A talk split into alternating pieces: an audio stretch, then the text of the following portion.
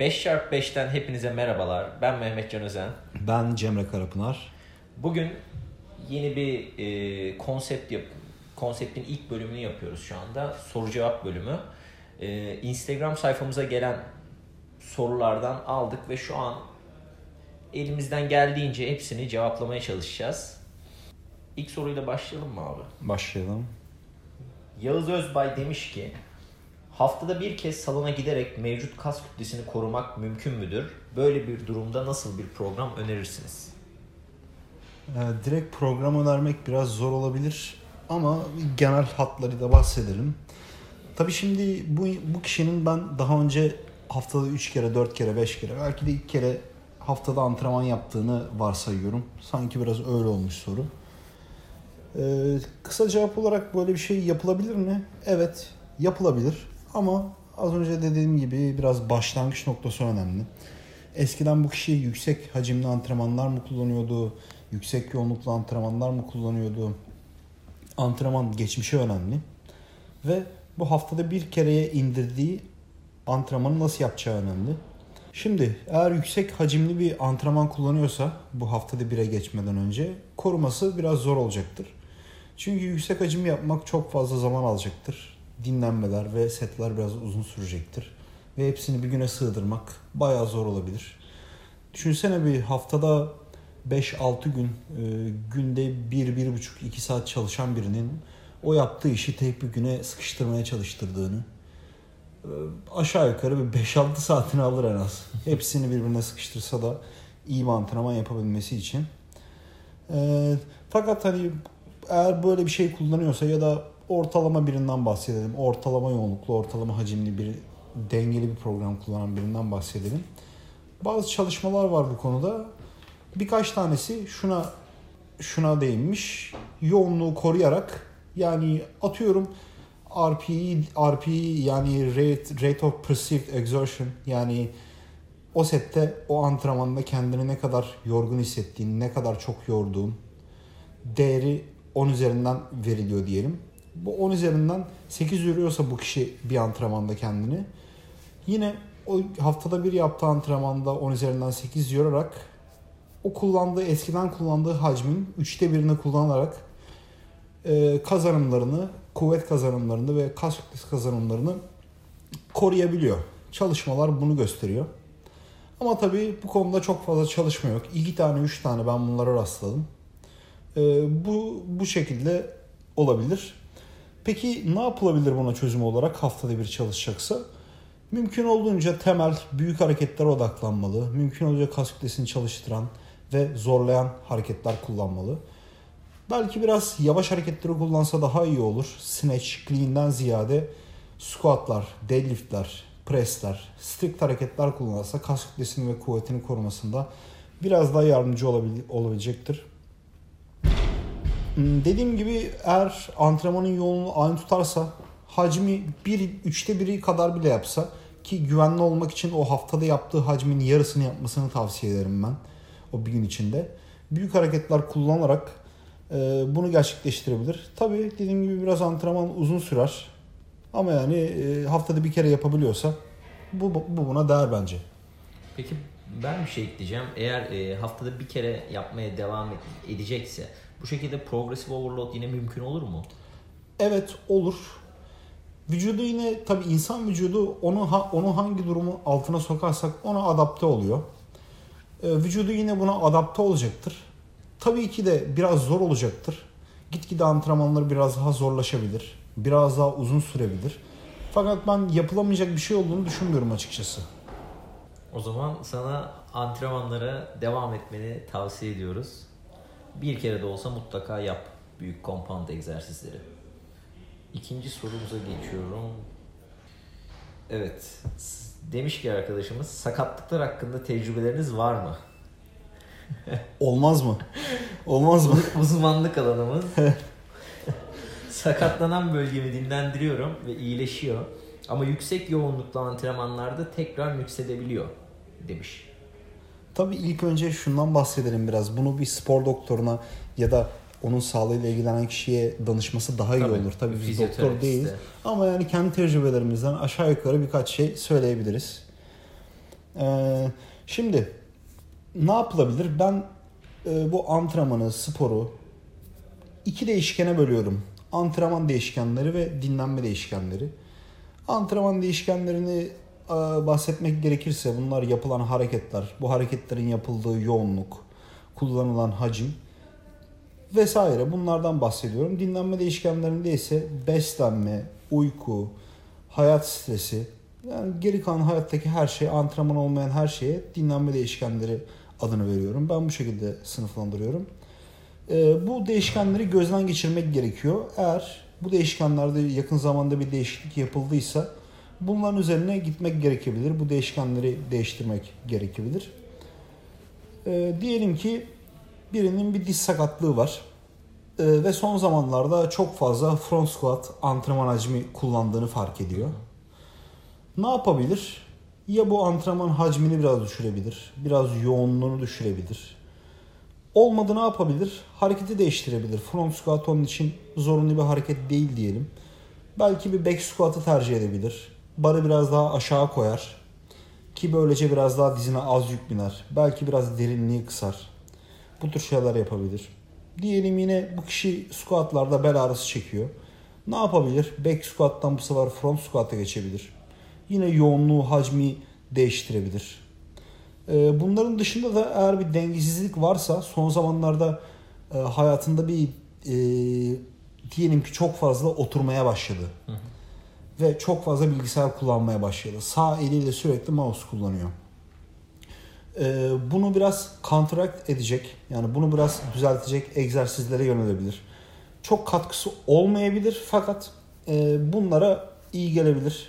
Tabii öncelikle burada yapması gereken o mouse kullanmasını eğer mümkünse biraz azaltması yönündedir benim tavsiyem. Sonra e, dinlenme değişkenlerine gelirsek de ne olabilir? Diyelim Uyku ki Evet evet aynen. E, son zamanlarda beslenmesi pek iyi olmayabilir. Yeteri kadar kalori almıyor olabilir. Doğru. Kaloriyi arttırmak iyi olabilir. Diyelim ki az protein kullanıyor. Biraz daha protein alımını arttırabilir. Karbonhidrat alımını arttırabilir. Tabii e, iyileşmemiz kalori alınan kaloriyle doğru orantılı. Doğru. Ya diyet yaparken bu yüzden biraz daha sakatlık riski artıyor. Buna dikkat et, etmek gerekebilir. Yaşam tarzı faktörlerine de biraz dikkat edilebilir. Ee, çok stresliyse insan son zamanlarda bunlar da vücuda yüklenen yük arttıracaktır. Stresi düşüre, düşürülebilir. Az önce bahsettiğim oturmak, mouse kullanmak, çok fazla ofiste vakit geçirmek bunlar değiştirilebilir. Biraz da oturuluyorsa biraz da iş içinde çıkıp yürümek, ayakta durmak daha iyi olabilir. Eğer çok fazla ayakta durulan bir iş yapıyorsa, çok fazla yürüyorsa bunlar bile e, yani sakatlığa sebep olmasa bile katkıda bulunabilir. Biraz daha çok yürüyen bir kişinin, çok ayakta kalan bir kişinin oturması bence daha iyi olabilir diyorum ben. Yani, Sen ne diyorsun?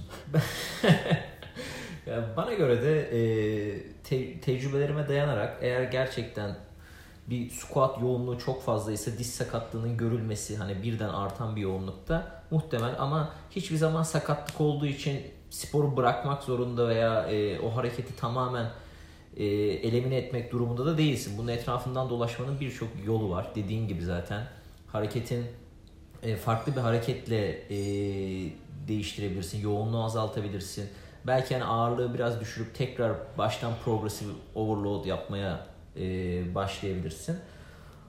Ve hani en, benim en çok fayda gördüğüm de düzenli uyku. Kes, kesinlikle uykuna e, dikkat et. Ve de eğer böyle diyet durumun yoksa e, kalori belli bir kalori almak zorunda değilsen karbonhidrat alımını arttır. Bunun da çok faydasını göreceksindir. Peki e, tabii başka faktörler de var. Biraz daha dinlenme faktörlerini ekleyebileceğimiz aslında. E, masajdır ya da tek başına yapılabilecek bir esnetmedir. Evet. Foam rolling'tir. Bunlar hakkında düşüncen ne? Ya bence foam roller özellikle antrenmandan önce ve sonra uygulanabilir. Ben çok faydasını gördüm. Özellikle aşil sakatlığımda çok yardımcı oldular. Üstüne bir de stretching yapıyordum antrenmandan sonra. Cillok gibi oluyordu yani orası. Yani foam rolling'e bu konuda belki de poor man's masaj yani fakir adamın masajı da diyebiliriz. Tabii. E, masör arkadaşımız Hakan Öbek de bunu çok önerir aslında. Evet. Hani buna para harcayamıyorsan en kötü ihtimalle bunu yap. bu arada dinlemediyseniz e, ikinci bölüm olan Hakan Öbek'i e, spor masörü Hakan Öbey'i konuk aldığımız e, sakatlıklar üzerine konuştuğumuz muhabbeti dinleyebilirsiniz. O da çok yardımcı olacaktır. Diyeceğim bir şey var mı abi bu konuda? Yok. Hocaların hocası olarak sakatlıklarda. ne yazık ki. o zaman geçelim üçüncü sorumuza. Orhunç Yılmaz demiş ki e, powerlifting ile ilgilenmiyorum. Genel güçlenmeyi hedefliyorum. Antrenmanlarda ekipmanlara yer vermeli miyim? Nedenli kullanmalıyım? Hmm. Ee, burada powerlifting ve güçlenme diyor. İlk başta biraz bir kısa bir powerlifting'in isminden bahsetmek istiyorum. Kuvvetlenme diyelim. evet yani powerlifting aslında bir e, isminde olduğu gibi bir güç sporu değil. Yani tabii Evet. ki de güç kullan güç olan bir spor. Fakat daha çok kuvvetin önem, önemli olduğu bir spor. Kullanılan hareketlere bakılırsa. Belki de powerlifting'de strength lifting ismi konseyde daha iyi olurdu. Ki o isim şu an e, Mark Ripito tarafından e, kurulan bir federasyonda back squat, press, deadlift'te kullanılıyor. Böyle bir spor üretildi. O yüzden powerlifting onu kullanamaz artık ki ismi de çok eski olduğu için değiştirmek bunu biraz yanlış olabilir. E, Ben bunu dediğin gibi biraz kuvvetlenmeye değiştirmek istiyorum bu soruyu. yani sorusunun öyle olduğunu varsayıyorum. E, ekipman olarak da sanırım kastettiği şeyler dizlik, kemer, strap, Strap? Evet. bu tür şeyler. E, bunların etkisine bakarsak e, diz sargılarına bakalım mesela. Dizlik değil, diz sargısı. Bunlar daha fazla ağırlık kaldırılmasını sağlıyor. Fakat kişinin kaslarının kuvvetlenmesine birazcık engel oluyor diyebiliriz. Çalışmalara bakınca görüyoruz ki bunlar daha fazla ağır- ağırlık kaldırılmasını sağlıyor. Diz sargılarından bahsediyorum ama quadricep aktivasyonunu biraz düşürüyorlar. Ağırlığı senin için biraz kaldırıyorlar. Ve e, bazı çalışmalar da var bunun diz sakatlığı riskini arttırdığı ile ilgili. Hmm. Bunun da farkında olunsa iyi olur. Çünkü hareketin biraz dinamiğini değiştiriyor. Doğru. Birazcık tekniği değiştiriyor. Biraz Doğru. tehlikeli olabilir. Yani aslında hani dizimi koruyacağım diye e, dizini sakatlayabilirsin yanlış bir kullanımda. Evet, evet, Çok dikkat etmen gerekiyor. evet. Sonra bir diğer ekipmansa e, kemer. Kemer bazı karın kaslarının aktivasyonunu arttırıyor. Daha fazla ağırlık kaldırmasına yardım ediyor. Ve aynı zamanda o yoğunlukta, o, o kullanan hacimde bir kişinin daha az yorulmasını sağlıyor. Biraz bu konuda karın kaslarının aktivasyonunu iyileştirdiği için biraz daha fazla kasılıyor karın kasları ve, biraz, ve bizi biraz daha sağlam sağlamlaştırıyor diyeyim. E, deadlift'te ve squat'ta kas aktivasyonu konusunda yapılan çalışmalar var kemer kullanırken. Bunlar biraz çelişkili. Bazıları e, karın kaslarının bazılarının e, aktivasyonunu arttırdığı, diğer çalışmalarsa bu egzersizlerde karın kaslarının aktivasyonunu düşürdüğü yönünde. Yani çok çelişkili e, çalışmalar var. Tabi bu çalışmaların dizaynlarına bakmak, e, limitasyonlarına bakmak e, faydalı olabilir. Biraz detaylı e, bakmak isteyen kişilere bunların referanslarını atabiliriz. Evet YouTube kanalımızda e, videonun altına bu linkleri de atacağız. Evet, aynı zamanda kemer biraz gövdeyi stabilize etmeye yardım ediyor. Evet. Biraz daha az bükülüyor. E, om- omur omurlar da biraz daha sağlıklı kalıyor diyebiliriz. Böylece biraz sakatlık riskini birazcık düşürdüğüne dair bazı çalışmalar var. Tabii e, burada kişinin bahsettiği amacı kuvvetlenmek. Yani squat, bench, deadlift'te kaldırabileceği maksimum ağırlığı kaldırmak değil. Genel olarak kuvvetlenmek. E, burada o yüzden tutuşu engelleyecek bir şey varsa deadlift'te, deadlift'ten bahsediyorum. Hı hı. Bir sakatlık yoksa strap kulla- kullanılmaması bence daha iyi olur. Bütün dokuların Evet. kuvvetlenmesi, tutuşun, ellerin kuvvetlenmesi Parmakların da kuvvetli. daha iyi olur. çünkü. Evet evet kesinlikle. Sonra bunun dışında bence ekipmana çok bağlı olunmamalı. Yani ekipman diyelim ki arızalandı ekipman. Kemer, kem- kemer bozuldu bir şey oldu. Ya da evde unutun ekipmanını. Antrenmanın bunun için aksamamalı. Doğru. Yani Doğru. her Çok durumda mümkün olduğunca antrenman e, yani yapabilmeli insan bir şey oynamak. Bir de tabii e, bunu bazı insanlar antrenman ekipmanları biraz değnek olarak kullanıyorlar. Yani sakatlıklarını e, sakatlıktan korunduklarını düşünüyorlar. Ego için biraz fazla ağırlık kaldırmak istiyorlar. Ama tabii böyle bir kişi için yani kuvvetlenmek isteyen bir kişi için ya bu yüzden de ekipman kullanılmaması daha iyi olabilir. Hmm, ya sakatlık varsa ya eğer birinin beli ağrıyorsa diyelim hani ilk başta kemere yönelmemeli bence. Evet, bir formunu kontrol etmesi Evet, daha doğru evet. olur. Çünkü sen kemer taktığında ya bu deadlift'te de olabilir, squat'ta da olabilir. Senin formunu düzeltmiyor.